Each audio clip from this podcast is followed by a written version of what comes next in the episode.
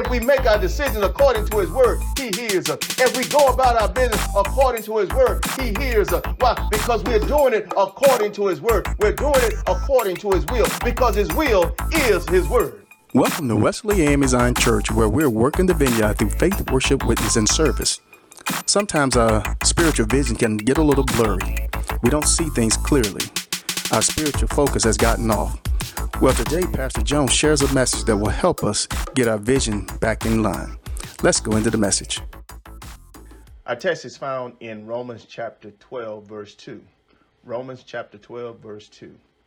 And it reads, "And do not be conformed to this world, but be transformed by the renewing of your mind, that you may prove what is the good, acceptable, and perfect will of God." Amen. Amen. I want to share today from the subject of the importance of spiritual focus. The importance of spiritual focus. Let us pray. Gracious Father, we ask now that you bless this time that we share in your presence. We ask, God, that you bless the time that we share in your word. We ask now, Father, that you would bless this message. Use it for your will and for your glory, God. Use me for your will and for your glory, God. Fill me and anoint me afresh, O God, to be of service to your kingdom. I ask now, God, that you'd open our ears and help us to listen. I ask, God, that you open our eyes, for we want to see Jesus. Then I pray that you'd open our hearts that we might receive him.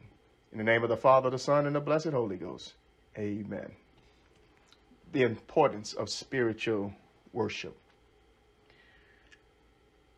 When we think about focus, and maybe you've lost focus from time to time. Maybe you have been sitting somewhere and you lost focus on what you were doing. Or maybe you were in the middle of a project and you just couldn't seem to focus on the thing that was in front of you, the task that was at hand. All of us from time to time have lost our focus on a task or maybe even something important that we were doing, and we just couldn't seem to keep our focus on that thing. Well, we've got this message today that we want to share with you, and hopefully that will help us to understand that when it comes to our spiritual focus, it's important that we keep ourselves focused on the things of God, that we keep ourselves focused on the spiritual things that are vitally important to our Christian walk. See, in our text, we find that Paul is writing to the believers, and he's telling them that you got to keep your mind stayed on God, that you've got to have your mind renewed and transformed, and that you got to go through a process where you go through a metamorphosis and have yourself changed. Paul is sharing with us in the text about being transformed, and he gives us a warning, or he tells us that we should be sacrificial in our worship. He tells us that we are to offer ourselves as a living sacrifice, because this is the least that we could do. This is our reasonable service, is to offer ourselves as a living sacrifice. But when I start thinking about the word focus, and it talks about us having our attention and concentrating on something, a spiritual focus helps to mold and shape us into the sacrificial worshipers that will honor God.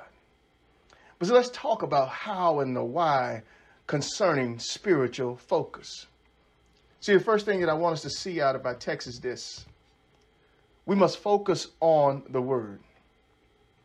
The beginning of verse 2 says, "And do not be conformed to this world." In our text, the word conform in the Greek means to concern for the outer or the appearance of a person. Yes, the conform means that there's something on the outside that has changed. Something on the outside has been shaped and molded in a certain image. So we want to talk about how we can change our outer man, how we can change and become that thing that God, become that person that God wants us to be, that we carry out his will and his purpose in the earth. See, God wants the church to stop looking like the world. Yes, the church has continued to look like the world more and more as time goes by. At some point, we've got to stop behaving like the world. We've got to stop dressing in the same garments that the world dresses in. We got to begin to dress ourselves in the righteousness of Christ again. We got to begin to dress ourselves in the holiness of God once again. The church has got to stop looking like the world. The church has got to take off the garments of the world and begin to put on the garments of Christ once again. See, every year during the fashion industry, they have this event where they will come out and they will share with us the new trends for the coming season. They will share the colors for the up and coming season. And everybody will begin to go out and buy those colors. They'll go out and buy those certain types of clothes that they say are trending now, because this is what the fashion industry says is trending. Yes, and the world does that to the church as well. Remember when we used to follow the trends of the world? Yes, yeah, you followed the trends of the world. Remember when you used to dress a certain way? Uh-huh. Yeah, I remember when I was in high school and the preppy look was out. Yeah, everybody wanted to have their members only jacket and have their penny loafers. And then came along that B-boy movement. Yeah. Everybody had to have their Kango hat and they had to have the sweatsuit with their fresh Adidas, and you got your big glasses. Oh, hallelujah.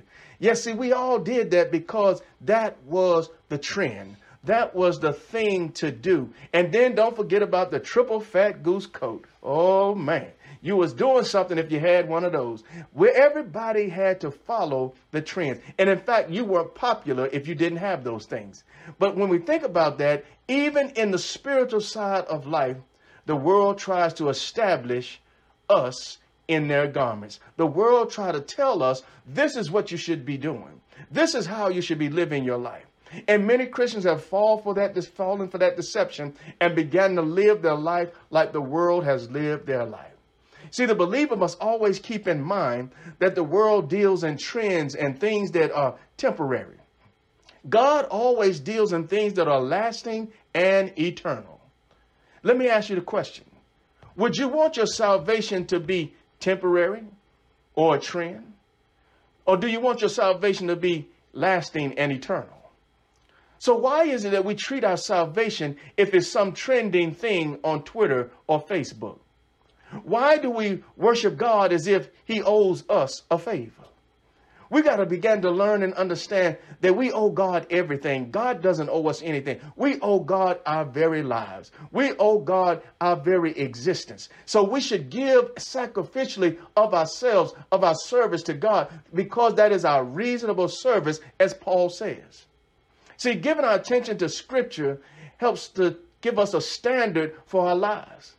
Yes, when we pay attention to Scripture and we read Scripture, Scripture gives us a standard for our lives, and it helps to shape the way we live. It helps to shape the standard that we set our lives upon. And our standards are shaped upon the Word of God. See, the text for us says that be transformed by the renewing of your mind. Our minds are renewed when we began to take in the Word of God, and the Word of God begins to deal with us. The Word of God begins to deal with the things that we have thought previously. The Word of God begins to take root in us. And as that Word takes root in us, it begins to move out that stuff that no longer needs to be there. It begins to move out that junk that we have brought in from the world. And as the Word of God takes root in us, we begin to go through a transformation. You see, Leviticus 11:44 says, I am the Lord your God. Consecrate yourselves and be holy because I am holy. That's not a suggestion. That is a command. God is asking his church to put on the garments of holiness one more time, to put on the garments of holiness and quit putting on the garments of the world. As the church, we got to make sure that we're dressing righteously before God.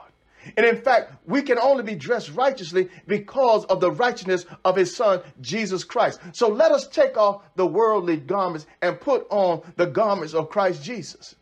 See, John 17:14 tells us that we are hated by the world because we don't follow the world system.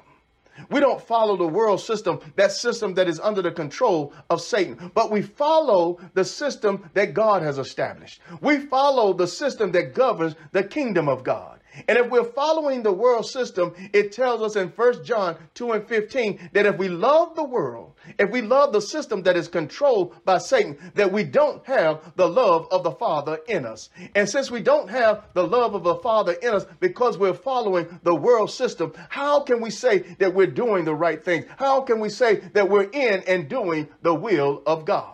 You see, we must make sure that we focus on the Word of God, because the Word helps to transform us and to make us new creatures in Christ Jesus. Yes, if life is going on for you and you haven't seen any changes, maybe you're doing the wrong thing. Yes, we got to learn to begin to focus on the Word of God so that we can get that Word down on the inside of us. But not only must we focus on the Word, we must focus the Word on us.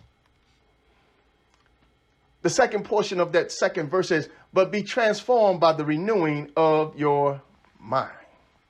Yes, we must have our minds renewed. We must change the way we think. We must change our thought process. But we need to have something that will govern that change. And that thing is the Word of God. When the Word of God comes into our hearts and we begin to let it find that resting place, we begin to read the Word of God on a continuous basis. And the more we read the Word of God, God's will becomes clearer to us. And as God's will becomes clearer to us, we begin to understand what God desires and what God wants from us. See, in Scripture, we can get the concept of God's Word being food for the hungry soul. We don't survive without food. Amen. We don't survive without natural food. So it's the same in the spirit. Our spirit man cannot survive unless we feed him. See, Psalms 19:103 tells us that the Word of God is as sweet as honey. Oh, hallelujah. Jeremiah 15:16 says, when I discovered the words, I devoured them. Oh my God. And then in 1 Peter 2:2, it says that we should be craving the Word of God like a newborn babe craves and desires the sincere milk, and like they also cry out for it. Aren't you glad that God has given us these words to help us to understand? Aren't you glad that God has given his word that we might know what he desires from us? But do we desire it like a babe? Are we crying out for the word like a baby cries out for a bottle in the middle of the night? We got to cry out for the Word of God just like that newborn baby. We got to cry out for the Word of God because it's going to do good to our souls. When we cry out for the Word of God, it will help us to get the Word of God down in us. And that Word of God can begin to then work on us. Yes, not only do we get the Word in us, but we got to let the Word work on us. That's why we got to focus the Word on us. See, when the Word gets rooted inside of us, where there is a place for it to be rooted, then outward things begin to get transformed. Yes, we change from the inside out. When we get the Word begins to work on the inside of us and begin to deal with that junk that's down on the inside of us, it will begin to move some of that junk out of the way, and the Word will begin to blossom inside of us, leading us to change outwardly. Yes, maybe you don't do the things that you used to do anymore. I don't go to places I used to go anymore. The reason that you can say that is because the Word began to work on the inside of you. The Word began to do its job down on the inside of you. And see, when we think about this thing, we have to be, when we've been saved, we got to make sure that we're eating the right and proper diet. Yes, when we get saved, we got to learn to eat and eat from the Word of God. We got to learn to get our meals from the Word of God. We must check our diet if we're not changing outwardly. Yes, if there's some things that are not changing in us, if there's some things that are still in us, plaguing us, we got to check our diet to see what we're eating. But question is, have you been eating a clean diet or a dirty diet? If you have been eating a dirty diet, you've been eating dirty. That means you've been eating all of the junk and the processed food of the world. You've been eating all of the mess that the world has been giving to you, and you've been taking it in and then digesting it. But you got to learn that, yes, it may be appealing, but it's not good for you. Yes, it even may taste good, but it's not good for you. And it even may feel good, but it's not good for you. And in the end, it leads you to the doorstep of death. Yes, you got to understand, when you eat a dirty diet, it will lead you to the doorstep of death. But when we eat a clean diet, it promotes life. It may not be appealing, but its benefits are all good. It may not taste the way that you expected it to, because you're eating real food now. You're eating food that is not fake. You're eating food with no additives to it. Yeah, and sometimes it doesn't make you feel the best because it's cleansing it and reversing the effects of that worldly diet that we've been eating. And in the end, we experience all the better for life. In the end, we experience a better quality of life. In the end, we will experience a fuller life. In the end, we will experience a rewarding life. In the end, we will experience eternal life. Why? Because we changed our diet. We began to eat from the sincere milk of the word of God. And as we ate from that sincere milk of the word of God, we found ourselves focusing that word of God on our lives. And when the word of God began to focus on our lives, it began to deal with some things and change some things.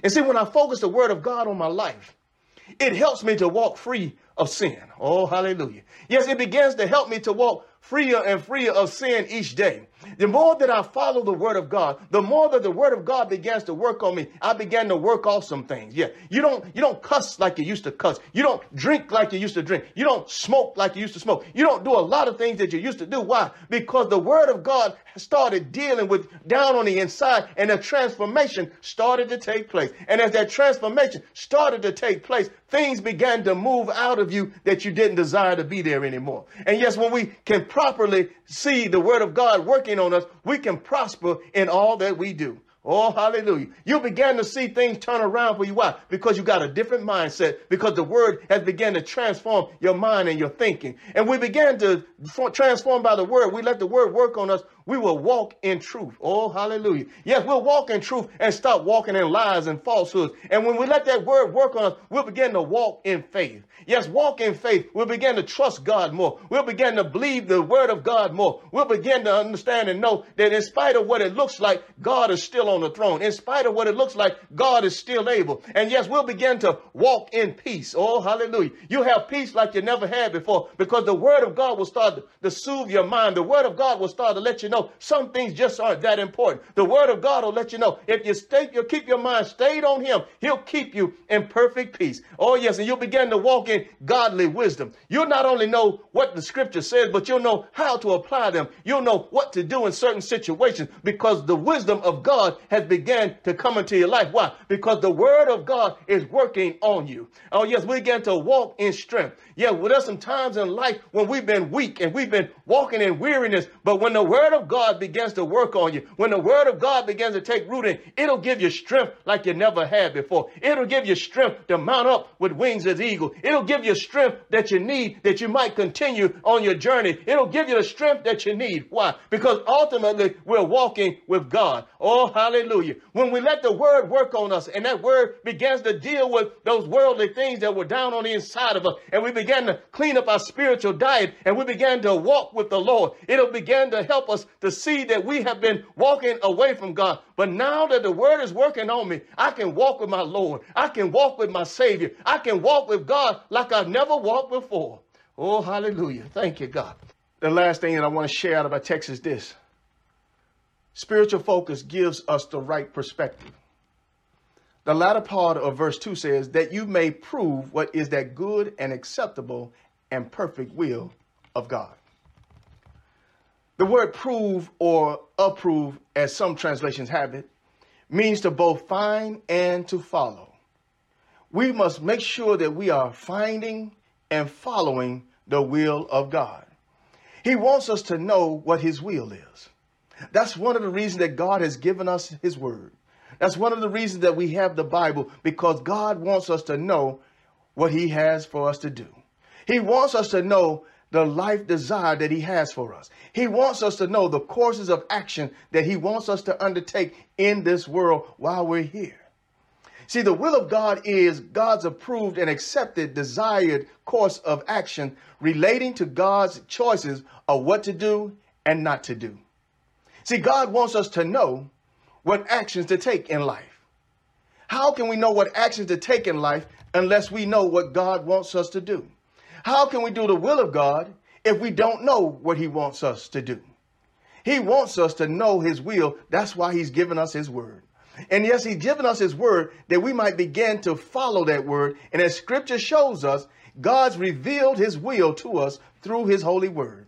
When you think about the word of God and what it reveals to us, it reveals the mind of God.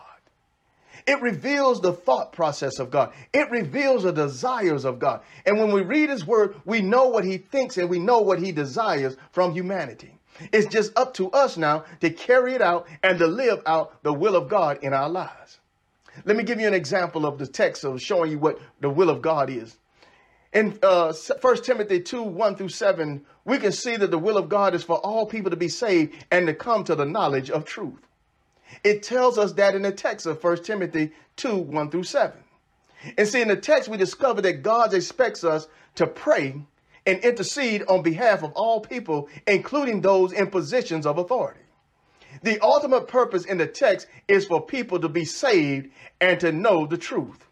The truth that only through God and his son, Jesus' death, can man be reconciled. Oh, hallelujah. It's only through the death of Jesus Christ on the cross, and it's only by the power of God that we can be reconciled to God himself. It's not by any other way. I don't care what the world tells you. The world will tell you there are many ways to God. There is only one way to God. The world might tell you that you don't have to follow the plans and the will of God, but God Almighty says there is no negotiating. I expect you as my believers. I expect you as my body. I expect you as my children to follow my plan. I expect you to follow my will. But we can also know the will of God through prayer and meditating on the things of God. You see, when we get on our knees at night and we talk to God, or whether we wake up in the morning or we fall on our knees and we talk to God, we're trying to find out and to know the will of God. Yes, in prayer, we can get the revealed will of God. Yes, in prayer, God can reveal his will to us. He can tell us what he wants us to know and to do in the midst of our prayer time with him. It's just simply having a talk with Jesus and making sure that you allow God to talk back with you. Yeah, don't go down and pray all the stuff that you want to say to God and then get up and walk away. But make sure you take some time to sit there for a moment and listen to hear what God has to say back to you. Make sure you take the time to allow God to speak back to you after you spend time in prayer. And God could give you the direction that you need for that day. He can give you the direction that you need to govern your life for that day or that moment. But how many times have we gone about our day without praying? How many times have we gone about thinking we were doing the right thing, but we never asked God about what we were doing? See, prayer is the way of God confirming his will in our lives. Oh, hallelujah. When you've been reading the word of God and the word of God starts to come up in you while you're praying, it's confirming that this is the will of God. See, God confirms his word when we go down on our knees in prayer. He confirms his word. And as he confirms his word in us, we know that when we get up, that we've got the will of God now, that we've got the direction from God that we needed now, that we know what God wants us to do now. Why? Because God confirmed it in us while we were on our knees and praying. And see, when we pray in connection with the word of God, it's in 1 John 5:14 said, this is the confidence which we have before him, that if we ask anything according to his will, he hears us. Oh, hallelujah. If we ask according to his word, he hears us. If we make our decisions according to his word, he hears us. If we go about our business according to his word, he hears us. Why? Because we're doing it according to his word. We're doing it according to his will, because his will is his word. You see, one of the ways that we are consenting to following the will of God is by following what Joshua says in Joshua 1:8, where he says, study this book of instruction continually and meditate on it day and night so that you will be sure to obey everything that is written in it. Only then will you prosper and succeed in all that you do. Oh, hallelujah. It's understanding and knowing that when we get into the word of God and we get into that word of God and then we get the word of God in us and we let that word of God began to work on us, and as it works on us and we began to know now from a different perspective what the will of God is, what the purpose of God is in my life, and as we began to understand that thing and as we began to know that thing, we began to move in a different way. We began to acknowledge things differently. Why? Because the will of God is now working in our life. We've now got the will of God governing and guiding us. We've now got the will of God showing us the right way to go. We now know that we got to spend time in the word. We now know that we got to fall on our knees in prayer. We now know that we got to meditate day and night on the things of God. We now know that as God works in me and as God God works on me, then God can work through me. And when God begins to work through me and he begins to use me for his will and for his glory, his purpose is being revealed in the world. His purpose is being revealed through me and through you. Why? Because we're in the will of God and God is using us for his will and for his glory. I'm so glad that Jesus Christ was on the cross at Calvary that day. Why? Because it was the will of God. I'm so glad that he died that day. Why? Because he is the will of God. I'm so glad that he rose early that Sunday morning. Why? Because it was the will of God. I'm so glad that he sits now at the right hand of the Father. Why? Because it is the will of God. Oh, hallelujah. As long as we understand that we got to live in the will of God, and we get there by his word and getting his word in us and by working his word on us, and then we come to have a different perspective, and we know that we've got to follow and keep the will of God in our lives. Oh, hallelujah. I pray today that you do understand that the will of God is important to you and to me, that the will of God in our lives is the most vital thing that we can have. But we start by getting into the word and getting the word into us so that it can work on us. And then we understand as we focus on that word, it will give us a different perspective on this life that we live. Oh, hallelujah. Oh, God, be the glory. Hallelujah. Thank you, God. Thank you for tuning in today. We pray that this message was a blessing to you. If it was, drop us an email at wesleyonmain@yahoo.com. That's wesleyonmain@yahoo.com to let us know how this message has touched your life. Until next time, God bless.